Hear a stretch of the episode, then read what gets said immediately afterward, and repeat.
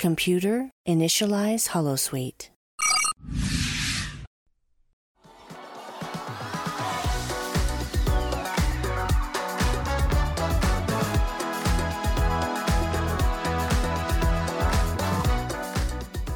Ooh, this is the new shuttle with the blast shield. Yeah. The blast Stop it. shield No, and the it- blast it works. shield. It it comes works. down and it goes up. Blast Stop it. Stop shield. it. Welcome to our episode review of the penultimate episode of Star Trek Lower Decks' second season, titled Something in Klingon. I'm going to go with Wesh Weshtush. That sounds pretty Klingon. That sounds Klingon, doesn't it? Weshtush.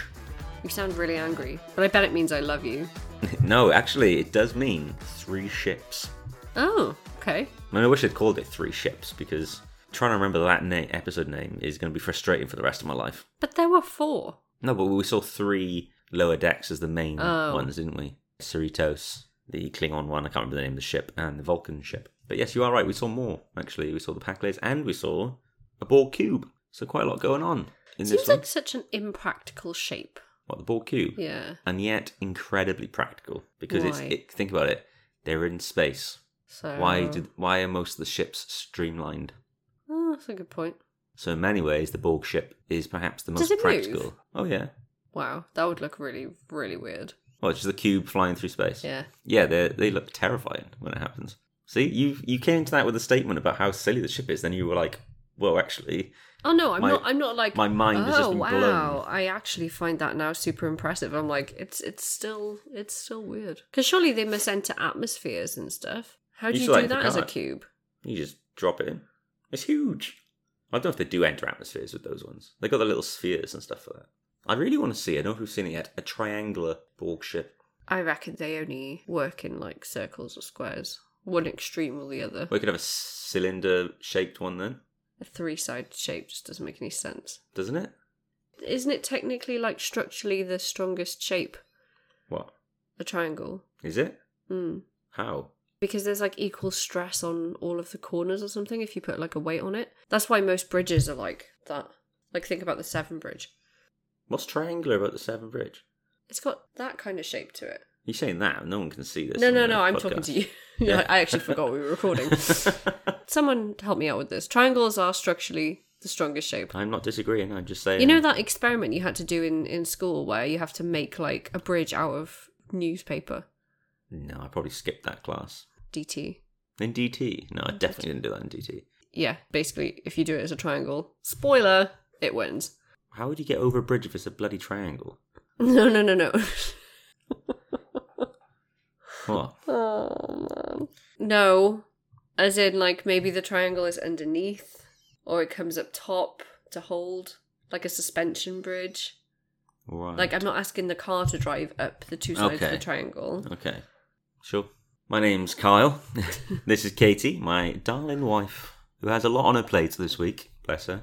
You have an assignment due for your masters, uh, which you're going to work on as soon as we finish this. I am. I've got my degree going on actually, my Hmm. one I'm doing through the Open University, but I haven't looked at this week's work for that yet because I am too busy right now. Did actually start watching SWAT yesterday. It stars uh, Shemar Moore. I don't know if, if I say his name correctly, so I apologise if I got that wrong. Obviously, watching it because he was awesome as Derek Morgan on Criminal Minds, which I just finished. And it's been in my mind for about nine seasons or so of Criminal Minds that the next thing I was going to really jump onto was going to be SWAT, which he's the lead guy in. So I started doing that. Fun show How many seasons has it got? just started airing its fifth season a week ago. Currently ongoing. But it's not as intense as Criminal Minds. No, no, it's more of a bit of fluff. Doesn't like get you stressed like uh, Hmm. Criminal Minds does. So, so yeah, this week saw me have my first working from home day on Friday.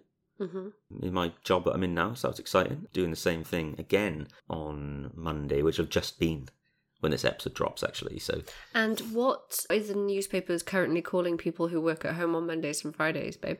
TWATs. Tuesday, Wednesdays, and Thursdays. Yeah, twats. Yeah.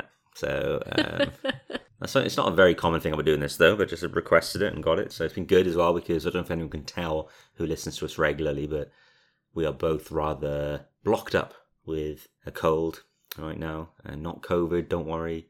I did a lateral flow, um, which was horrific.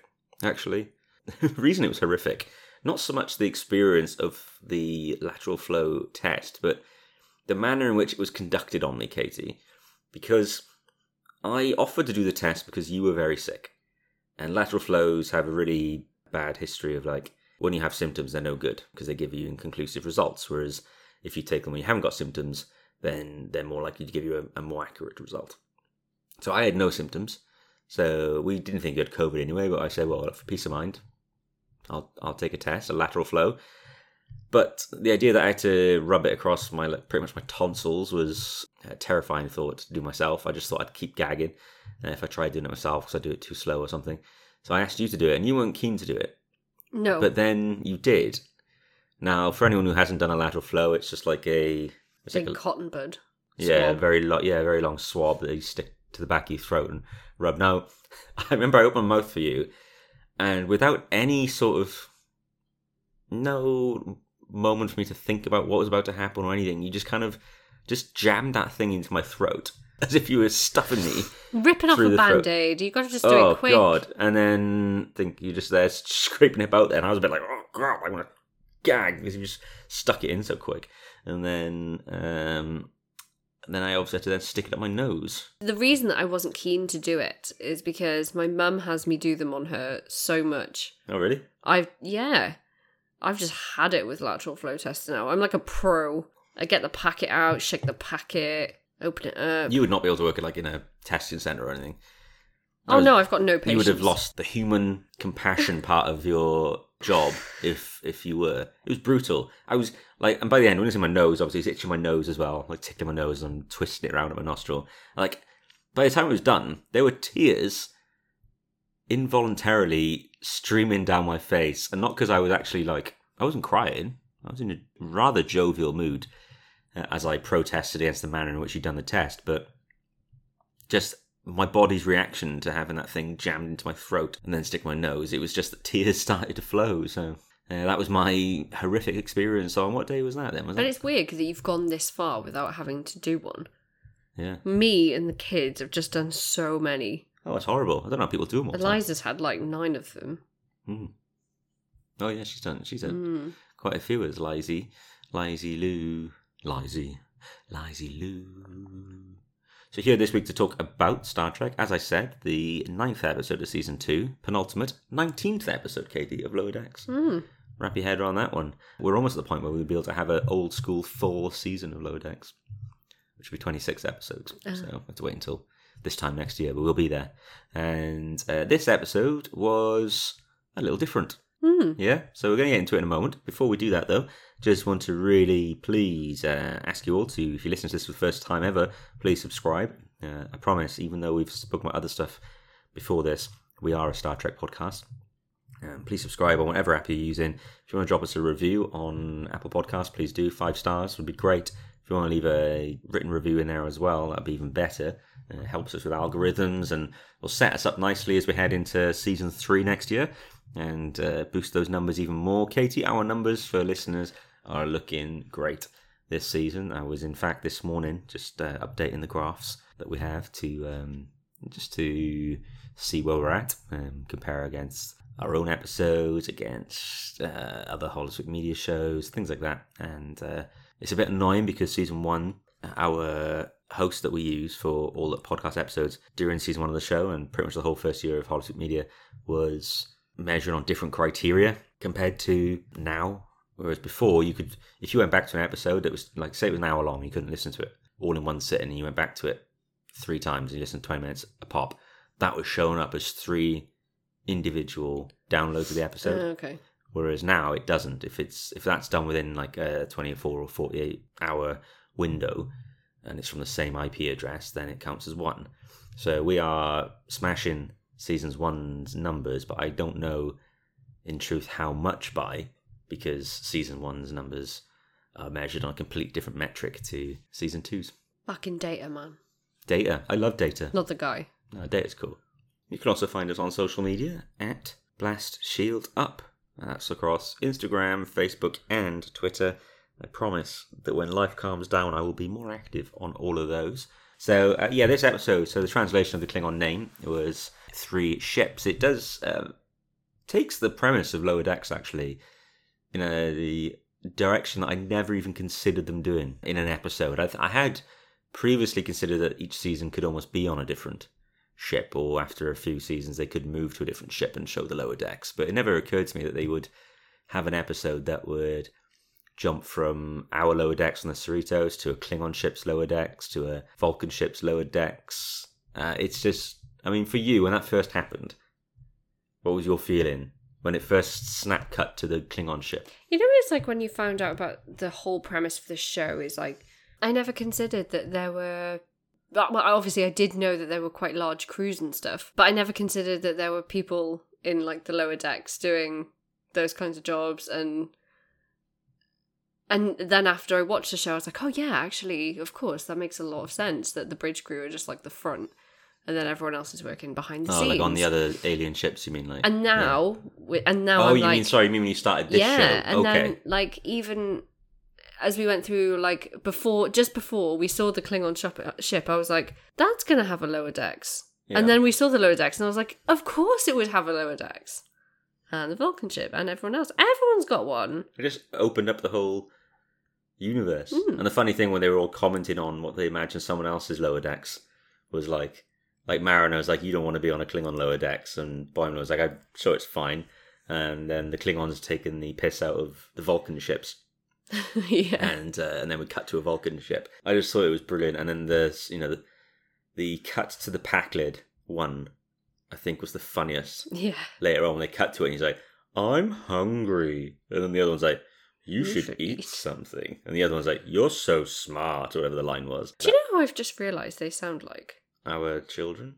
Liza. They do sound like Eliza, yeah, now you've mentioned it. I want chocolate buttons in a bowl. yeah, she does talk like a Pakled. Maybe we could get her a spot on there if they ever need a child Pakled.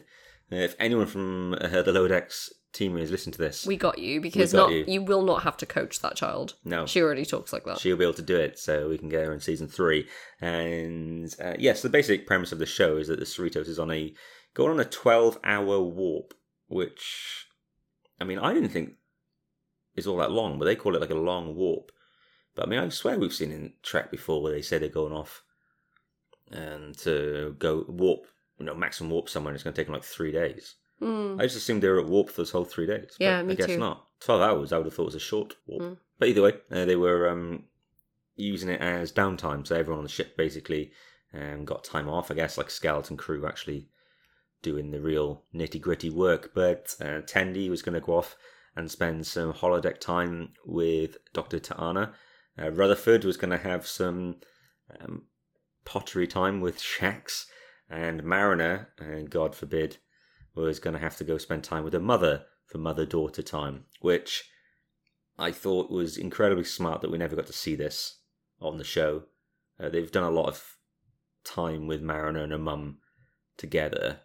I don't think we needed to see. I thought the snippets we saw of like them arguing when they're doing the phaser practice stuff. I mean, did you want to see what they were doing, or were you kind of No, I think it keeps the mystery. If we can just not Well, know. We've seen how they function together, Mm. good and bad. So I feel like it wouldn't have added anything more. I enjoyed that they were playing like Star Trek Monopoly. Uh, not Monopoly. Cluedo. Cluedo. Yeah, so I mean, if someone from the Star Trek like merchandising team or CBS, Viacom, whatever they're called now, do not create a Star Trek Cluedo, then I will not know what to make of life. Because we still haven't had the uh, the Geordi La Forge little plush thing from season one. Data bubble bath. Yeah, we haven't seen that come out yet. This Decks has given us more opportunities for merch than any other Trek show, I think, in its short time, and yet we're not seeing any of it. They know what they're doing though. Putting Yeah. the opportunities out there. They are. They are doing it, and some of them are going to stick. Some are going to stick. Uh, so, so Boimler couldn't hang out with any of his buddies, but he wanted to hang out with someone from the bridge crew, so he was trying to impress. Funny moment with Kayshon when he tried to. It turns out he could speak his language, but he messed it up when he seemingly insulted Kayshon's weight. And as Keishon said, that it is hard to control your diet when you can replicate whatever you want. Imagine. I mean, I'd always like to think that I'm going to replicate fresh salads and stuff every day, but Hmm. in reality, Prob's going to have a lot of pastry. See, I think I would replicate good stuff, like healthy stuff, but I think the problem I'll have is that the treat I do give myself is probably going to be like extreme calorificness. I'm thinking banana splits, ice creams, you know, and stuff like that, which you can't normally get every day. But I probably would have it every day as like my mm. dessert after lunch. Now, who needs dessert after lunch? No one. But when you got a replicator, why not? Yeah, I probably couldn't have a replicator in my house. I'm already packing on the weight as it is, so. I'd love to have a replicator. Imagine how much easier that would be for dinner. Oh, yeah. Shall I do dinner? Oh, me again. And you go over, just order whatever you want. Oh, imagine that. would be fancy? No arguments about oh, what you want from the takeaway. Do you want Chinese or an Indian or pizza? Or if all of us want something out different for dinner? Cool. Yeah. And you know the best thing about the replicator?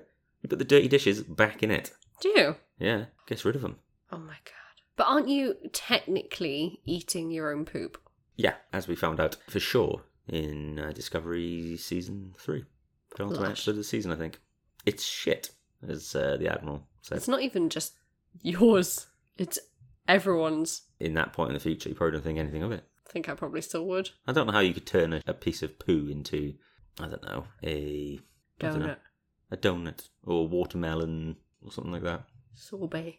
So yeah, Boimler then ended up trying to join uh, the Hawaiians, a uh, sort of uh, elite group of crewmen, which included Commander Ransom, who uh, are all from Hawaii. What a coinky dink. Yeah, Quinky Dink. And so Boimler didn't set out to lie. I think it should be said. When he was asked about if he was from Hawaii, he was. I feel like he was about to say no, but then it was the other crewman who was like, "What? Well, only someone like us from Hawaii could know what the sand feels like and all that malarkey." And of course, it makes more sense later on when we find out that none of them are from Hawaii, and so they would they were just all lying to each other, ransom included. That's that's his hmm. second in command of the vessel. But he did it for the exact same reason that Boimler did it. Yeah, I'm starting to think that Ransom sees a lot of himself in Boimler. In fact, let's say it now, given the look that Ransom gave at the end as well to Oh, Boimler. yeah, that was I wonder if we're going to ever get a flashback and we're going to see that Ransom wasn't always this weightlifting stud of a second officer. And actually, I reckon he is going to have been a lot like Boimler. Which is weird because didn't we say like right at the start? I reckon he looks really really tough, but he's actually a massive pussy. And then it got to that bit in season one where he's got to wrestle that Yeah, yeah, thing, yeah. and he was doing some like cook fu Kirk and Fu, he kicked his ass. yeah, he was a hard ass. He really was. So that revelation comes out whilst the ship's under attack, which we will get to. So I mean, let- let's talk about this then. The Hawaiian, or whatever they call themselves, the was it the Hawaiians or whatever? I The remember. Ohana Oh yes, yes. Okay. it means so, the family. So what did you think of this whole this whole angle? It was just really bizarre, really really weird. It was really what random, wasn't it? It was like something someone would have just like chucked out there. Why oh, Hawaii? And I do love that they were they all bonded during the bit where they all admitted they were lying, but being from there, they realised they were all from moons, except for Boimler, and so they created their own little group again. But I was thinking immediately, were the other two crewmen sucking up again and lying about being from a moon? Oh my god, they totally could have been. Didn't you think about that? known, I thought as soon as as soon as Ransom said it, I thought Oh my god, yeah. these suck ups are lying again. She probably just knew about Luna Bay. We're talking about all these different days that the characters were having, or actually we saw them from Boimler's perspective. So technically, I guess it was like a Boimler episode in that regard. Um, but uh, yeah, we saw Tendi and T'Ana were climbing a cliff face, much in the same manner as Star Trek Five. Which, for the record, for anyone listening, I'm not even going to dwell on this point. But the first half to first two thirds of Star Trek Five might be the most Star Trek like of all the movies, but the final third is where it all falls off. No pun intended the cliff edge. But yes, a bit of a nod, especially with like the little rocket boot things that Boimler was using as well, which, spoiler for you, Katie, you will see Spock wear uh, in the film. That was really funny. It's nice to see a different sort of scenery and stuff as well. And T'Ana's just no no shits given approach, really, uh, with the holodeck safeties. I mean, she's a doctor. In truth, if the safeties were off, she should have gone and checked. Yeah, she was off duty. And also, given how small the holodecks actually are, he might have just been laying there screaming whilst being right next to them in the room. I can't get my head around holodeck science. I'm not even going to think about it for, No. for too long. And then, yeah, we saw, like I said earlier, we saw a bit of Mariner and things. But I think the real interesting stuff in this episode was going on on other ships. So this, let's talk about on the Klingons. There's a power struggle. So that our main Klingon that we were following, uh, his name, and and I'll probably butcher the pronunciation, but uh, Ma? Ma. Ma. M A apostrophe A H. So I don't know. Cough it up. I don't know if it would actually have a different sound in there, or was it ma ma ma ma This is like me learning Chinese. ma? I'm not an expert in Klingon, unfortunately. We're going to call him ma anyway.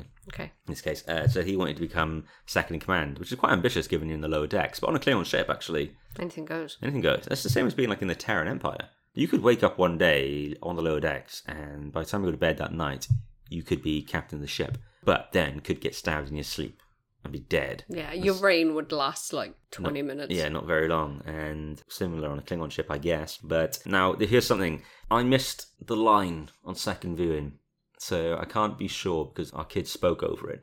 But Ma said at the start that he knew the second officer was starting to challenge and question the captain. And so he was hoping to challenge him in front of the captain, and or if the captain did fight him, sorry, he would be the one that the captain would see first and promote, which kind of happened, but not quite in the way he wanted.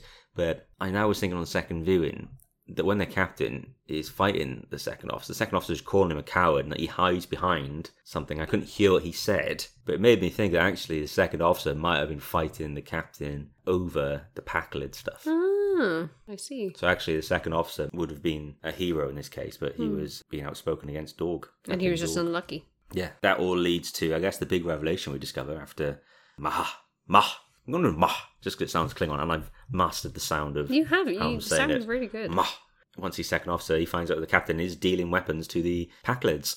And we Hmm. find out all the hints all season, where Riker said that Starfleet suspected someone else was sort of pulling the strings of the Pakleds, and we've seen Klingon disruptors earlier in the season and stuff as well. It's been confirmed that uh, Captain Dorg, the Klingon captain, yeah, somewhat um, manical captain, is the man behind everything that's been happening since season one's No Small Parts. And High Command have no idea. High Command do have no idea.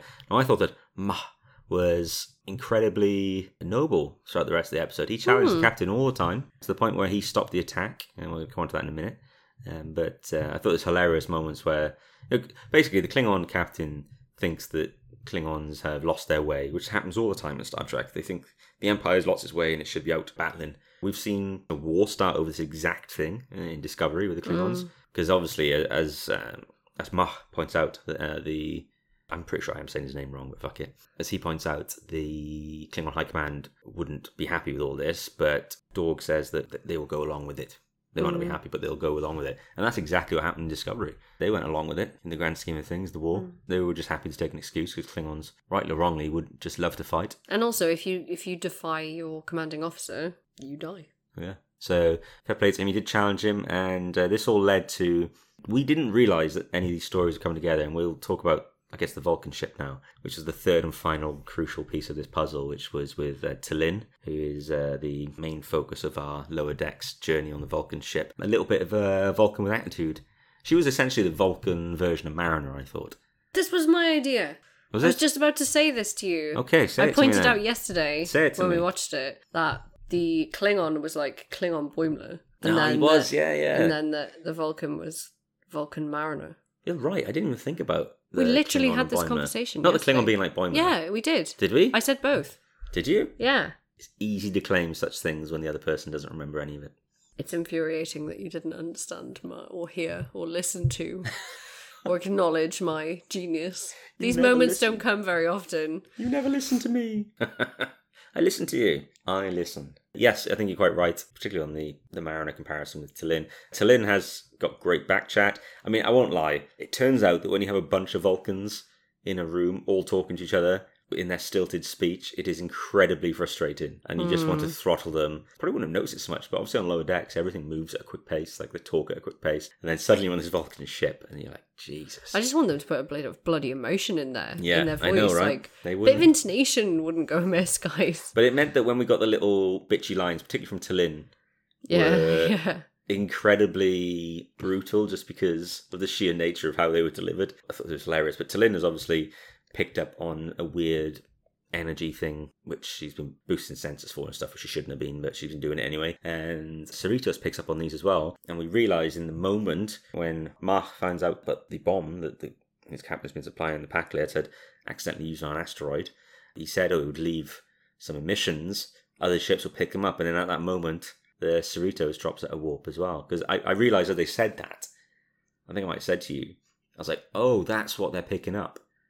And in that moment, I realised all the stories are about to converge on each other in a way I, I never thought they were. I just assumed we were just watching three completely different adventures in the episode. I guess something of a fluff episode, filler. Hmm. But turns out we were watching possibly the most important episode of the season since last season's finale. And when the Cerritos drops out a warp, can we just say, what a hero moment for the ship. Such a pretty ship. When the ship dropped out, right, and the music, and you saw it coming into the scene and what was going on around it, it was like something out of the live action things for me. I get because I get chills in those moments.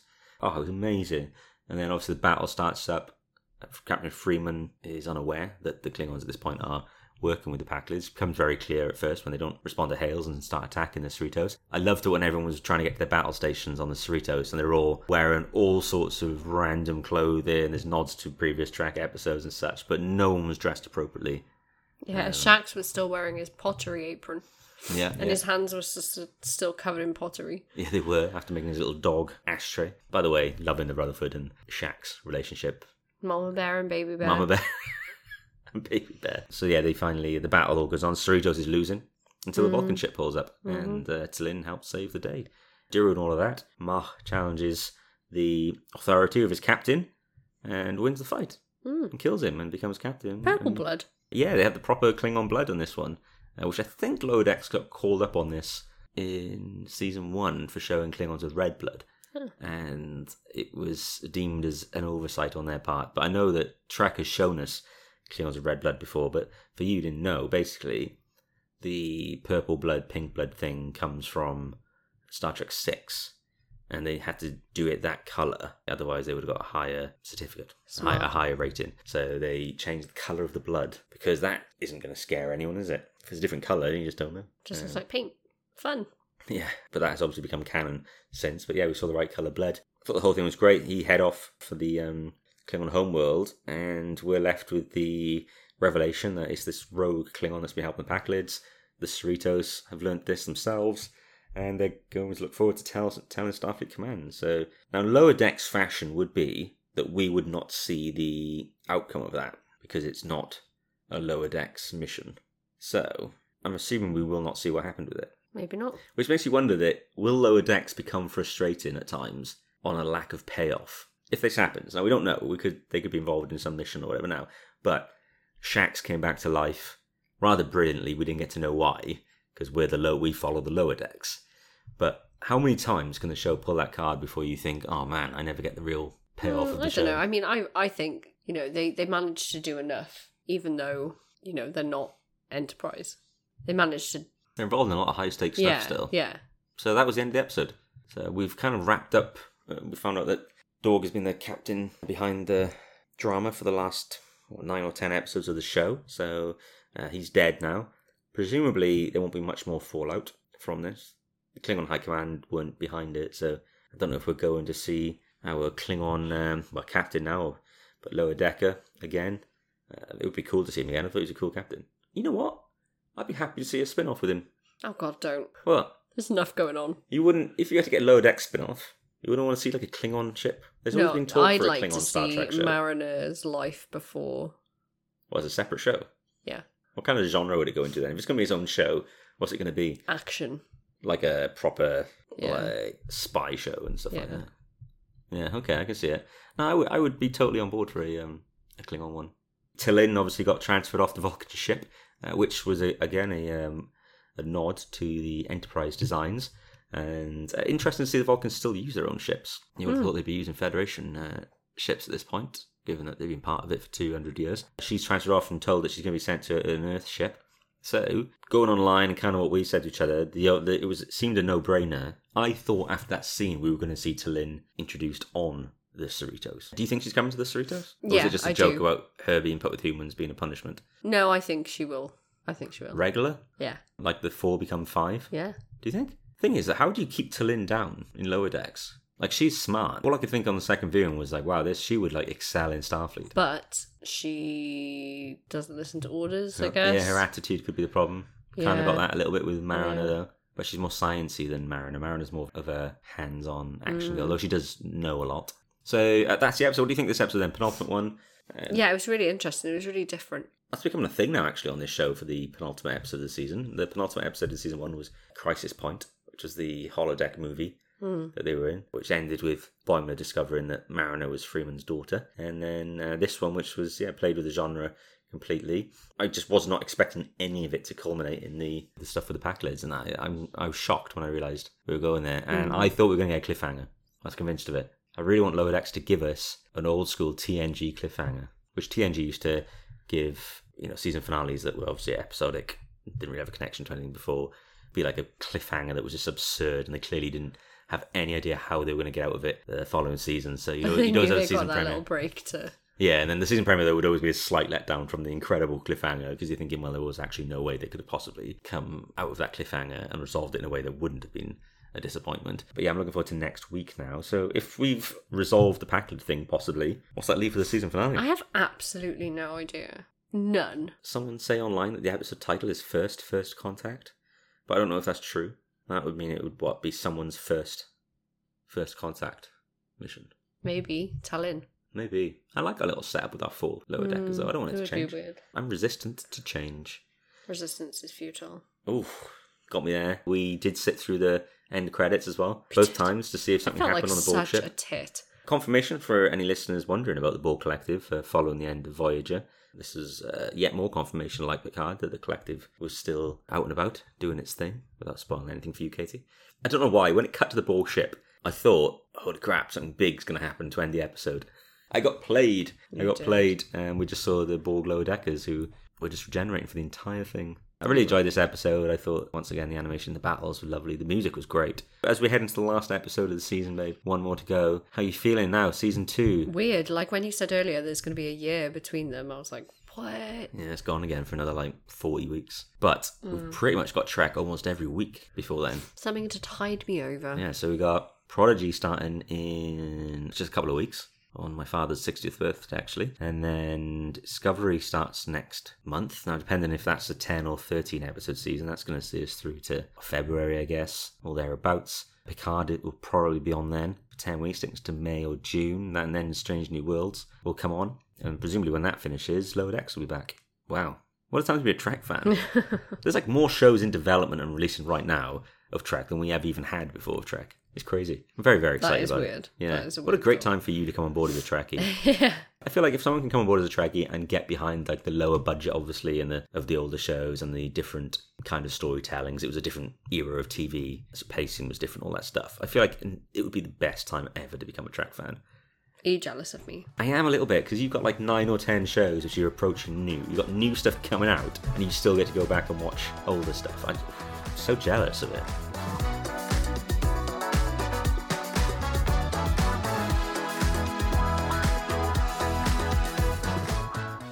This show is brought to you by Holosuite Media. Computer, list other available Holosuite Media programs.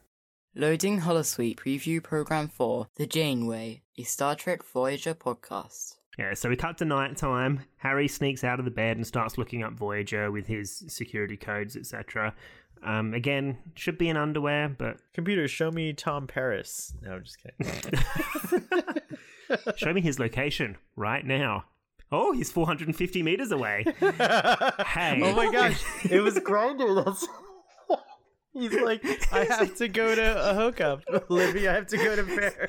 I have to. He found, he found him on, Tom and on Harry Space on Star Trek Grindr. Grinder, Space and he's like, it's Space Grindr. Loading Holosuite Preview Program 4 Beyond Farpoint, a Star Trek The Next Generation podcast. And Picard's the other character trying to solve the mystery. So he leaves for that reason alone. It could be, and it could really be any character. Any one of, of the main cast members could have gone with Data and been there with Data several days later trying to solve what happened to the Enterprise. It's it, it, it's very very much a kind of a, a plot reason and nothing more. I think. Yeah, um, I kind of wish Data had stayed on the ship actually, because I would like to have seen him regress to a pocket calculator. Computer, deactivate Holosuite.